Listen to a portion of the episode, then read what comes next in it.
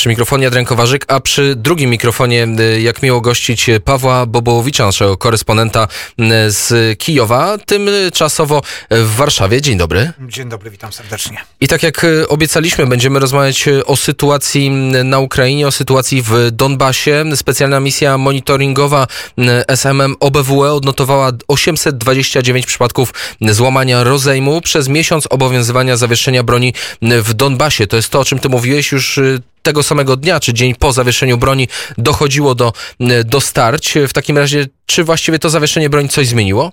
No mamy też najnowsze informacje z ostatniej doby właściwie. E, zginął jeden ukraiński żołnierz, dwóch żołnierzy zostało rannych, jeszcze dwóch e, no, doznało ran w wyniku e, wybuchu miny. Mm, to i wiadomo, że wczoraj dokonano dwóch takich silnych ostrzałów. Jeden to był ostrzał z granatnika, drugi to był ostrzał snajperski. Właśnie ten ostrzał snajperski spowodował, że jeden ukraiński żołnierz zginął. To też potwierdza się to, o czym mówiliśmy od samego początku, że to właściwie ten rozejm jest takim e, fikcyjnym rozejmem, ale bardzo chyba obydwu stronom zależało, czy trzem stronom, ale na pewno Ukraińcom bardzo zależało, przynajmniej części Ukraińców, mówiąc wprost prezydentowi Załęskiemu, na tym, żeby pokazywać, że ten rozejm jest, funkcjonuje, mm, ale jak podają źródła wojskowe, dzisiaj zresztą o tym pisze ukraińska e, prawda, ten rozejm nigdy nie stał się faktem, bo, już e, po kilku dniach dochodziło do e, strzałów, ale traktowano to tak, że są to incydenty, które nie wpływają na charakter rozejmu. Nawet jeszcze wczoraj. Incydenty, w których ginęli ludzie. Na początku tego, czy, czy może przez ten okres rozejmu nie ginęli. To, to mamy pierwszy przypadek, że zginął e, ukraiński żołnierz, ale czy, czy no, sam fakt jednak strzelania, strzelania e, w kierunku ukraińskich pozycji to już jest naruszenie e, rozejmu. Tam naruszeniem rozejmu nawet było, były takie incydenty jak kwestia wykorzystywania samolotów bezzałogowych, a one też były wykorzystywane, o tym właśnie jest mowa w tym raporcie OBWE, więc od początku właściwie ta strona tak zwanych separatystów nie przestrzegała tego rozejmu. Mało tego, e, od e, kilku dni jest nowa informacja. Denis Puszylin to jeden z, właściwie lider tego, tej nieuznawanej Donieckiej Republiki Ludowej, organizmu, który przez długi czas Ukraina i e, część przynajmniej zachodniego świata traktowała po prostu jak organizm terrorystyczny. Teraz jest pewien problem z tym, bo obecne władze Ukrainy trochę inaczej do tego podchodzą, a tym samym ciężko wymagać od innych krajów, żeby traktować to jako organizm terrorystyczny. Ale właśnie on stwierdził, że dokona dzisiaj ostrzału ukraińskiego E, pozycji, ponieważ tam w jednym z miejsc pojawiły się grupy inżynieryjne e, ukraińskie i stwierdził, że dokona ataku na ukraińskie pozycje. No wcześniej doszło do tych ataków, o których wspomnieliśmy. Także wydaje mi się, że ten rozejm od samego początku był raczej czymś takim życzeniowym i pomimo tego, że sytuacja o wiele się nie zmieniła, to jednak po prostu mm, Ukraina zamykała oczy, czy próbowała zaklinać rzeczywistość, mówiąc o tym, że mamy do czynienia e, z rozejmem, a tak faktycznie nie było i niewiele się ta sytuacja zmieniła od y, e, poprzednich lat. No ale tutaj po, po prostu wchodzą w rachubę te uwarunkowania polityczne. Pamiętajmy, że Załański wygrał e, wybory z tym hasłem e, pokoju i on cały czas lansuje to hasło, mówi o pokoju, nie mówi o zwycięstwie, tylko mówi o pokoju. To jest olbrzymia e, różnica, kryje się w tych dwóch słowach, bo pokój za wszelką cenę, no to jest coś takiego, co uważa Załański, że jest rzeczą najważniejszą. Natomiast jego poprzednicy uważali, że pokój jest możliwy, ale tylko na określonych warunkach. Tym warunkiem praktycznie było zwycięstwo Ukrainy. No Zełański inaczej to widzi, ale jak widać nawet na tych jego warunkach, a na tym pomyśle, żeby ustępować separatystów, e, nie udaje się uzyskać e, pełnego zawieszenia broni, nie udaje się uzyskać e, pokoju. Mało tego, wydaje mi się, że patrząc szerzej na tą sytuację, która jest akurat na, na, na wschodzie, to kto wie, czy mm, te ugrupowania, tak zwane ugrupowania separatystyczne, czy wprost Rosja, nie będzie na przykład próbowała wykorzystać sytuacji zwrócenia oczu świata w tym momencie bardziej na konflikt i problemy białoruskiej, czy, czy wykorzystując tę sytuację, nie dojdzie do jakiegoś zaostrzenia mm, wydarzeń na e, terenie Ukrainy. Zdarzało się tak, że Rosja y, dokonywała różnych, e, różnych ataków e, pod, w momencie, kiedy działy się inne wydarzenia, na które, na które były skierowane oczy całego świata. Jeszcze wracając na Ukrainę, sztab operacji Połączonych Sił Zbrojnych Ukrainy e, wczoraj oficjalnie powiedział, prorosyjscy separatyści zerwali w niedzielę trwające 42 dni zawieszenie broni w Donbasie, czyli tu się już mówi o zerwaniu. W takim razie pytanie, jeżeli były incydenty z jednej strony, czy zdarzały się też jakieś incydenty ze strony ukraińskiej? To też jest bardzo ciekawe to, na co zwróciłeś uwagę, Adrianie, bo tak naprawdę naprawdę bardzo często, i to właściwie już widać od dawna, że komunikaty Sztabu Połączonych Sił, czyli tej struktury, która odpowiada na Ukrainie za prowadzenie operacji wojskowej, która ma chronić Ukrainę na, na, na wschodzie przed atakami tak zwanych separatystów, te komunikaty i w języku, i w formie różnią się od wypowiedzi polityków ukraińskich, polityków rządowych. Nawet wtedy, gdy sztab jeszcze przedtem rozejmem informował o właśnie dokonywanych atakach, jednoznacznie nazywał te ugrupowania e, formacjami e, terrorystycznymi, rosyjskimi formacjami terrorystycznymi, one tak były nazywane e, w oficjalnych komunikatach, to politycy mówili o drugiej stronie, unikali powiązania tych ataków w jakikolwiek sposób z Federacją Rosyjską.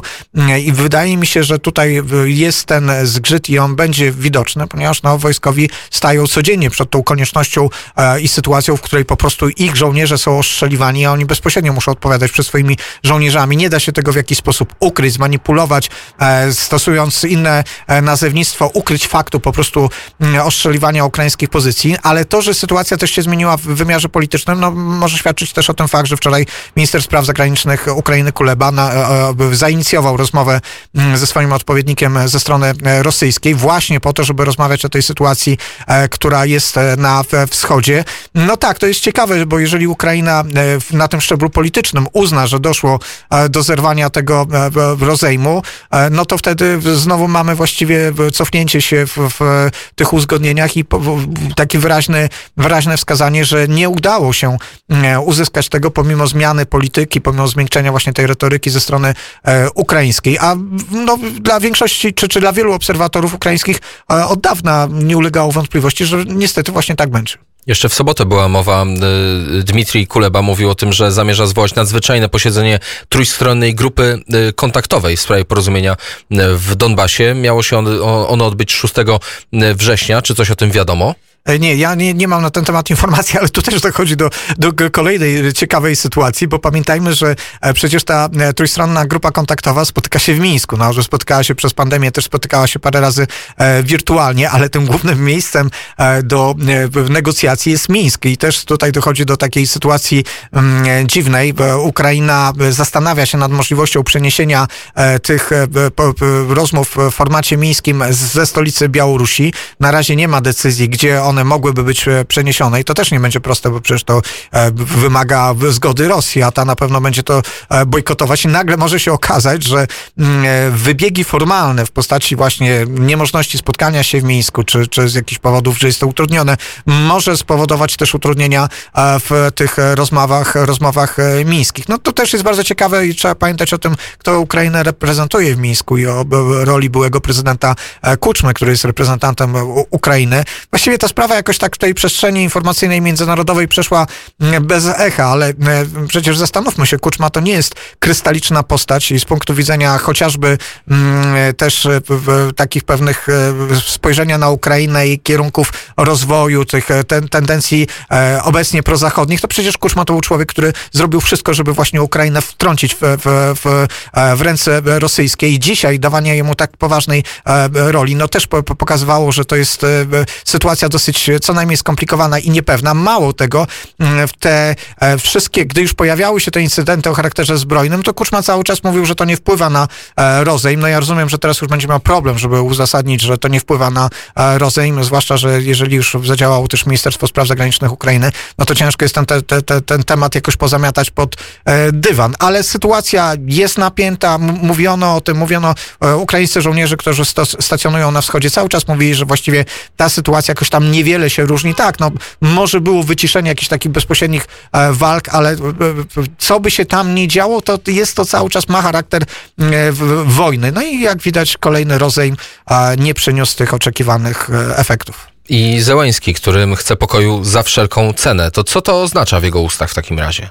No to o to był też pytany i przez swoich konkurentów politycznych. Bardzo często do tego tematu się powraca. Powraca się do tego tematu, dlaczego ma taki problem z nazwaniem wyraźnie e, Rosji jako agresora i odpowiedzialnego za to, co dzieje się na Donbasie. E, my też rozmawiamy o Donbasie, a też jakoś często gdzieś w tych naszych rozmowach e, przepada sprawa Krymu. Pamiętajmy, że przecież Federacja Rosyjska wprost okupuje Krym, aneksowała Krym i, i, i społeczność międzynarodowa i nasz kraj absolutnie tego nie uznaje. Prezydent Andrzej Duda wielokrotnie to podkreślał. Wydaje mi się, że nawet czasami politycy zachodni, w tym politycy polscy, częściej i mocniej podkreślają kwestię nieuznawania aneks, aneksji Krymu, niż to dzieje się czasami w przestrzeni ukraińskiej politycznej.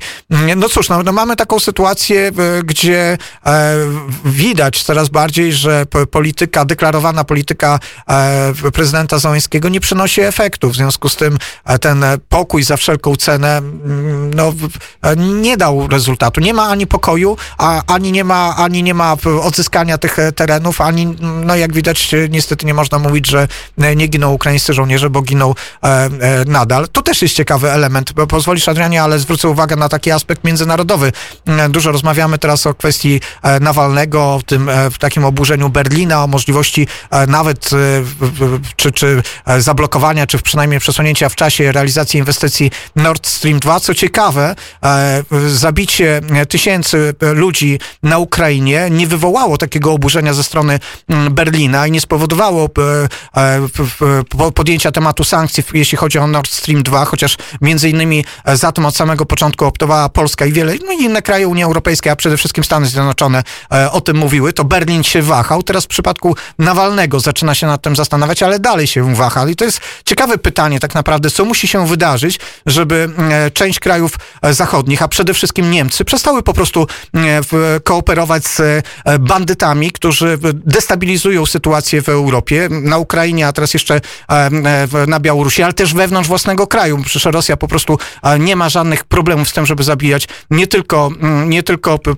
przeciwników politycznych u siebie, ale też e, tych, których uznaje za niewygodnych e, poza granicami swojego e, kraju. Ale jak widać, te wszystkie przykłady przez lata to wciąż za mało dla, dla niemieckich polityków, co jest po prostu przerażające. Wspomniałeś o Białorusi. W takim razie może zmieńmy ten, przywróćmy ten wątek, bo nie tak dawno zamierzałeś wjechać na terytorium tego kraju.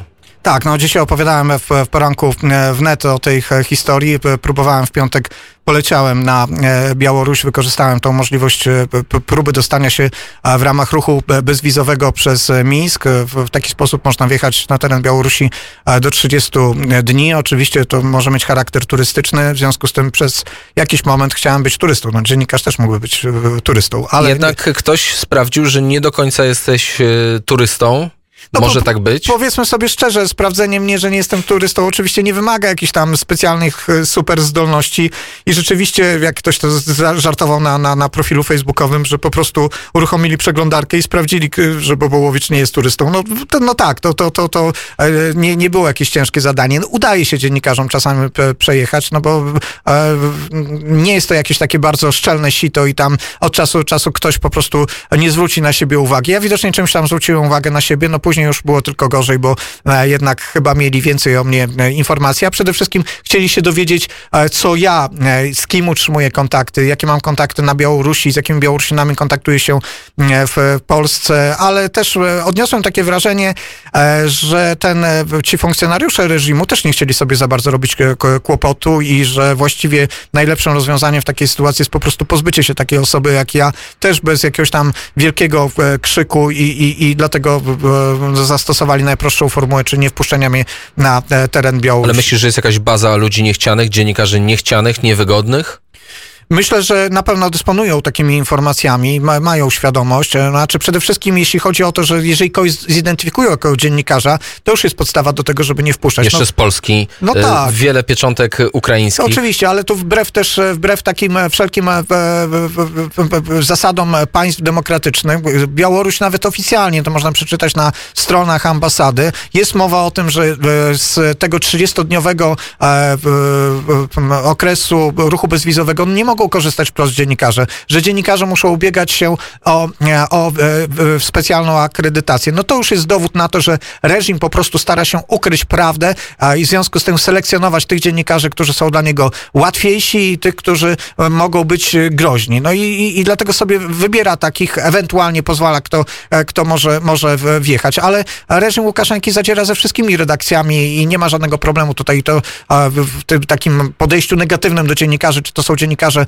z Polski, ale to samo dotyczy dziennikarzy z Ukrainy, czy, czy dużych stacji takich znanych ogólnoświatowych. Tym dziennikarzom też odmawia się mm, wjazdu. Także Ciekawe, czy rosyjskim dziennikarzom się odmawia. E, rosyjscy dziennikarze też mieli problemy i to też jest bardzo ciekawe, bo z jednej strony Łukaszenka zaprasza e, rosyjskich dziennikarzy, żeby zastępowali e, dziennikarzy białoruskich, bo przecież to było jego takie zaproszenie. To nie był żart. I Rosja tutaj z tego w pewien sposób skorzystała i to jest możliwy wariant, że tam po prostu rosyjscy, no ja bym ich nie nazwał dziennikarzami, bo ktoś, kto podejmie się oczywiście takiej misji, to nie jest dziennikarzem, to jest najemnik w obszarze wojny informacyjnej. W związku z tym to jest żołnierz wojny informacyjnej, a nie żaden dziennikarz. Ale łatwo sobie wyobrazić, że tak, Rosjanie będą wspomagać reżim Łukaszenki w, taki, w takiej sytuacji.